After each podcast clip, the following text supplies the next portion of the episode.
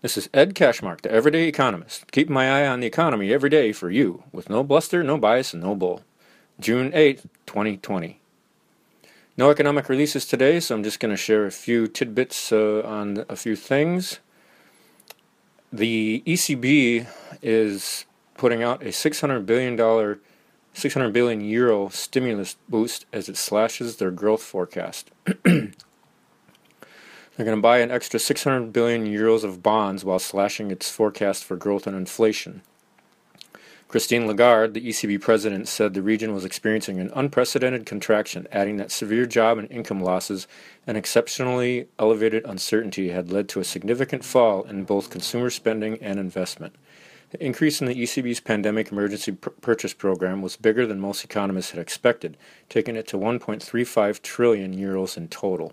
The additional bond buying will lift the ECB's total asset portfolio to more than 4 trillion euro, about a third of Eurozone GDP.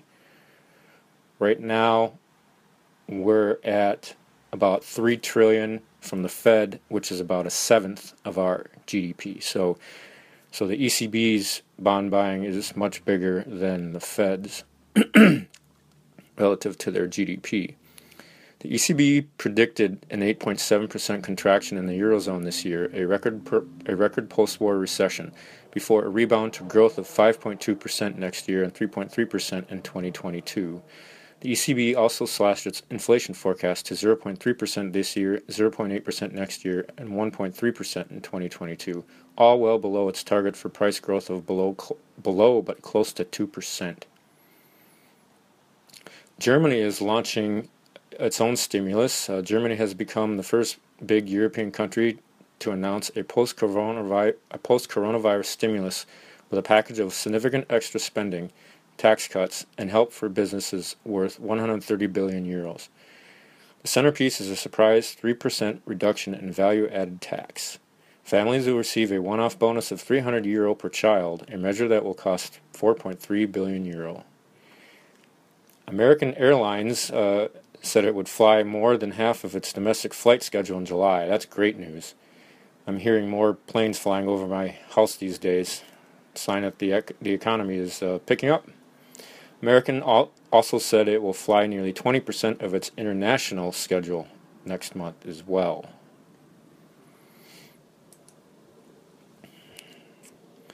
All right, so what I'm going to share with you now is, well, actually, I have couple more things to share from this email.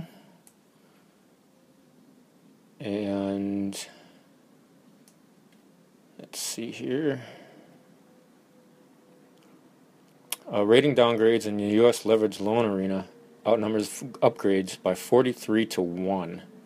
A spree of downgrades has pushed ratings on more than a third of the $1.2 trillion in U.S. leveraged loan market to B minus or lower, the highest share on record, as the coronavirus fallout weighs on businesses across the U.S.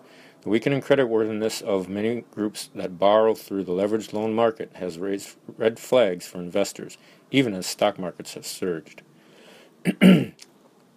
Fed eyes tools to help ensure a recovery takes hold. The Federal Reserve meets this week after a welcome surprise on Friday when payrolls data showed that the U.S. Employ- uh, U.S. added 2.5 million jobs in May, cutting the jobless rate to 13.3 percent. The Fed has already cut interest rates to zero, launched an unlimited bond buying program, and announced 11 lending facilities. The Fed has so far ruled out negative interest rates, but another unconventional policy has gained traction among investors yield curve control. This is something I've never heard of before last used during the Second World War, calls for the central bank to set targets for U.S. Treasury yields and buy as many bonds as needed to maintain those levels. So that suggests when that program starts that uh, the yield curve, which has always, which has been a fairly good predictor of recessions over the last several decades, uh, not it's not always right, but it's pretty close. Um, will, will no longer be able to be used as a leading indicator of recession because it's going to be manipulated by the Federal Reserve. So uh, it's good that they're buying treasuries, but now we're you know we're taking away a really big tool for investors and and businesses to determine where the economy might be heading in the in the near future. I find that very interesting and odd that they would do it that way. Here's another really weird thing that I haven't heard of before. Employers are operating uh, schemes that require graduates to sign contracts stipulating those who depart during a certain period of time reimburse training costs. Wow, that's just really, really strange. Employers that use the contracts defend them as a legitimate way to, f- to fund training. The question is whether the fees are proportionate. Employers challenged have mostly forgiven the debt, but settled cases out of court without setting a clear legal precedent, while graduates accept such settlements because if they lost in court, they might have to pay exit fees and both sides' legal costs. That is very strange. I've never heard about that before. okay, now what I'm going to do is share some notes from a webinar held by the National Association of Business Eco- Economics yesterday. Uh, Actually, it was on June 8th. And so I'm recording this on June 9th for, for June 8th. And it was basically uh, their outlook for you know the coming quarters on the on the economy. And I'm just going to read the highlights. There's a lot here, so have a listen. The median forecast for the change in inflation-adjusted gross domestic product, which is known as real GDP, for the, from the fourth quarter of 2019 to the fourth quarter of 2020 is minus 5.6%, while the median real GDP growth estimate for 2021 is 4.8%, positive 4.8%.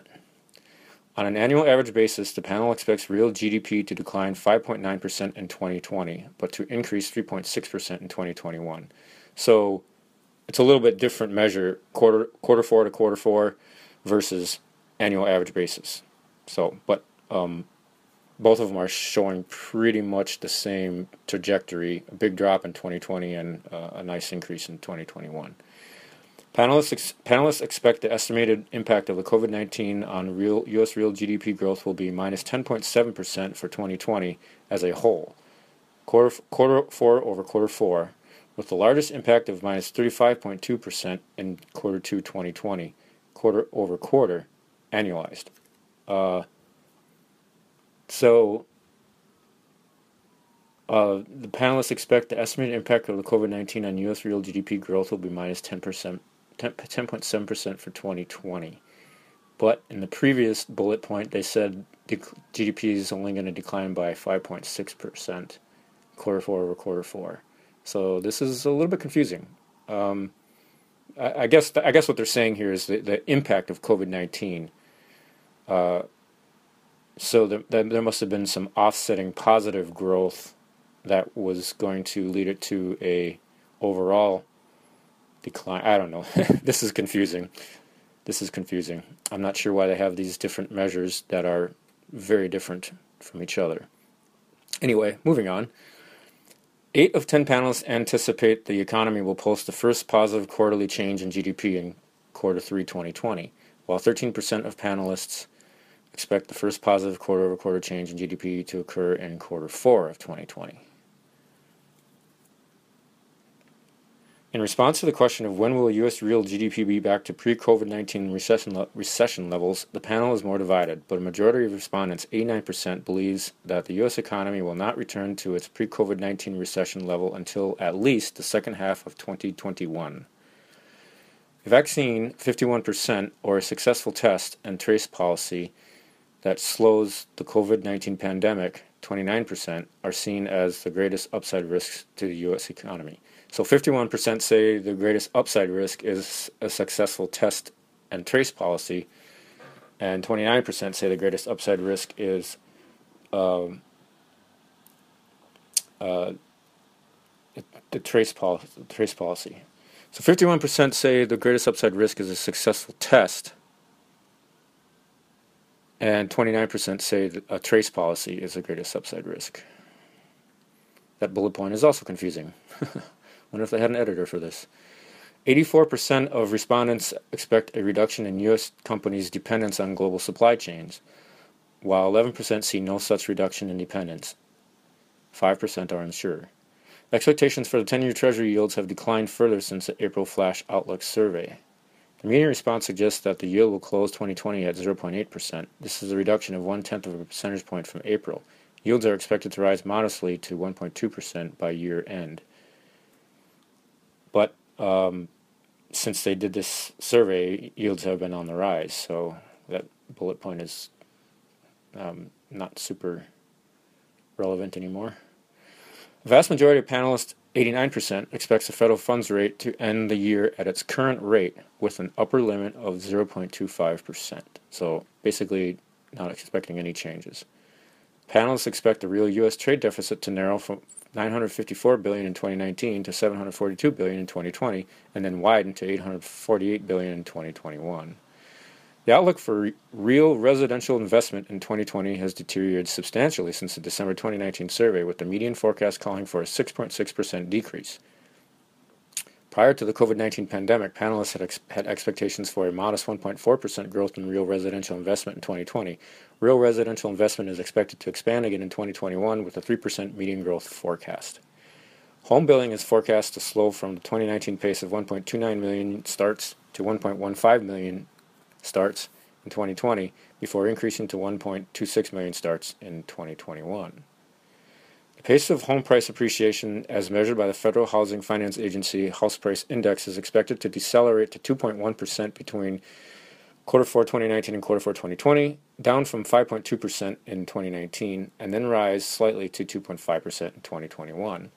The panel expects real business inventories to be a, a, drag on GDP growth in 2020, and the median forecast is a decline of $105 billion in inventories in 2020. Real federal, state, and local government consumption expenditures and gross investment are expected to increase by a combined 1.5% in 2020 compared to the two, actual 2.3% in 2019.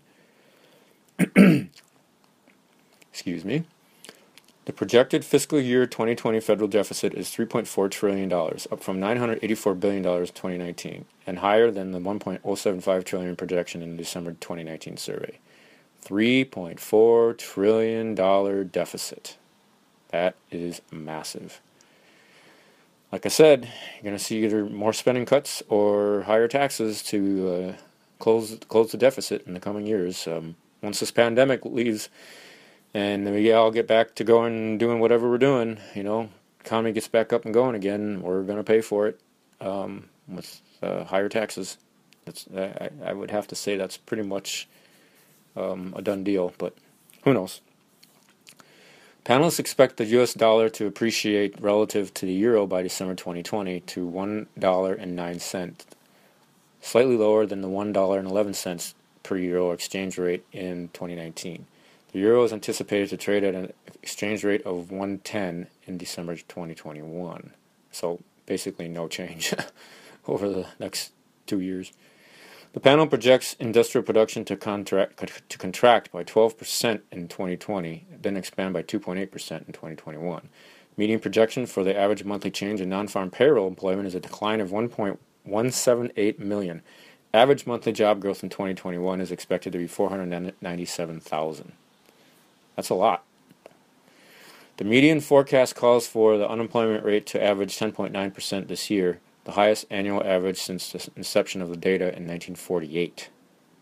Panelists expect the unemployment rate to gradually decline, averaging 8% in 2021. The unemployment rate averaged 3.7% in 2019.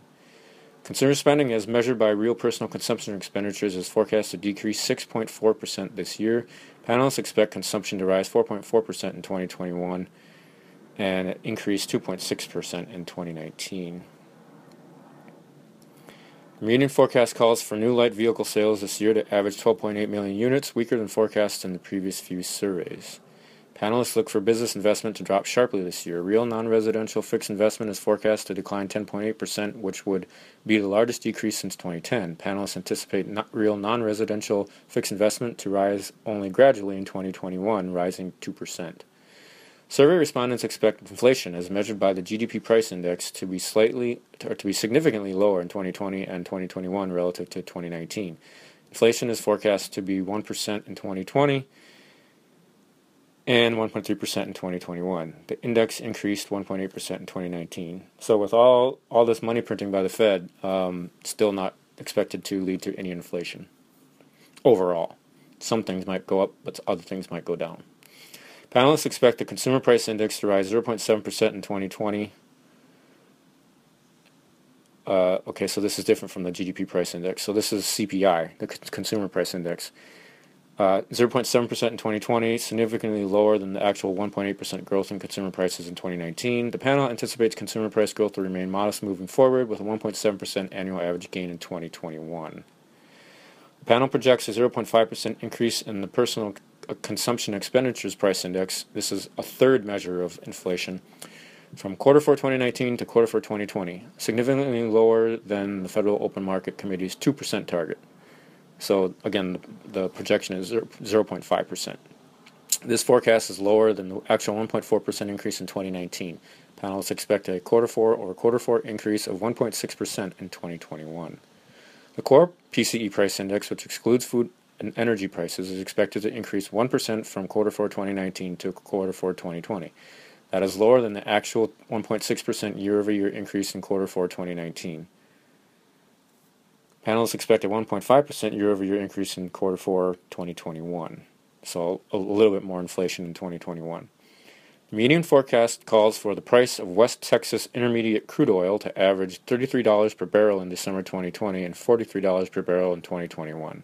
The average the price averaged $60 in December 2019. Panelists expect corporate profits to contract by 13% in 2020 and to increase by 11% in 2021. So, those are the highlights of the survey. Um, and now for. Oh, they also had a, a, a Q&A session where they said a few things. The average recession has been five quarters post World War II. If there is no double dip this time, uh, this may be the shortest recession on record. Complacency with the pandemic suggests a second wave may be more possible. However, fear is still elevated despite things reopening. The savings rate is a good indicator of how fearful, how fearful people are. So, because it's really high right now, people aren't spending and, and, and going places. But once things reopen, if things reopen and we don't see much of a down, you know, a downturn in the savings rate, then that means that people are still kind of fearful. But if we do see a big decline in the savings rate, then that might, you know, that suggests that people are spending more and not as fearful. The pandemic lockdowns are ushering in a digital transformation, and we could see less of an emphasis on city workplaces, which will affect other surrounding businesses. Now, for tip number 41 on how to stay sane during unemployment. Tip number 41 falls under the fourth commandment. Nope, this is the fifth commandment uh, of be good to others. So the last two weeks was be be good to yourself. Now we're in an, another commandment, which is be good to others. Tip number forty-one is volunteer. Yes, many many places, many many organizations, many many areas, and many many people need a lot of help right now. Not only from the pandemic and the lockdowns and the recession, job losses, income losses, but now recently with the riots and and destruction of businesses and property. So if you get a chance, get out there and volunteer. Um, there's an awful lot of need in society right now for it. And when you volunteer, it makes you feel good, you know? It makes you feel like you're you're helping and you're contributing and you're doing something for other people for which you're not going to get paid back. I mean, that's that's uh, that's real charity. That's all for today. If you like what you hear, please subscribe and follow me. Please spread the word. You can listen to previous episodes if you'd like uh, for other tips on how to stay sane during unemployment. And tune in for the June 9 recording, on which I will be discussing small business optimism, Redbook retail sales, and job openings. This is Ed Cashmark, the Everyday Economist. Stay safe and stay sane. Thanks for listening. Enjoy the rest of your day.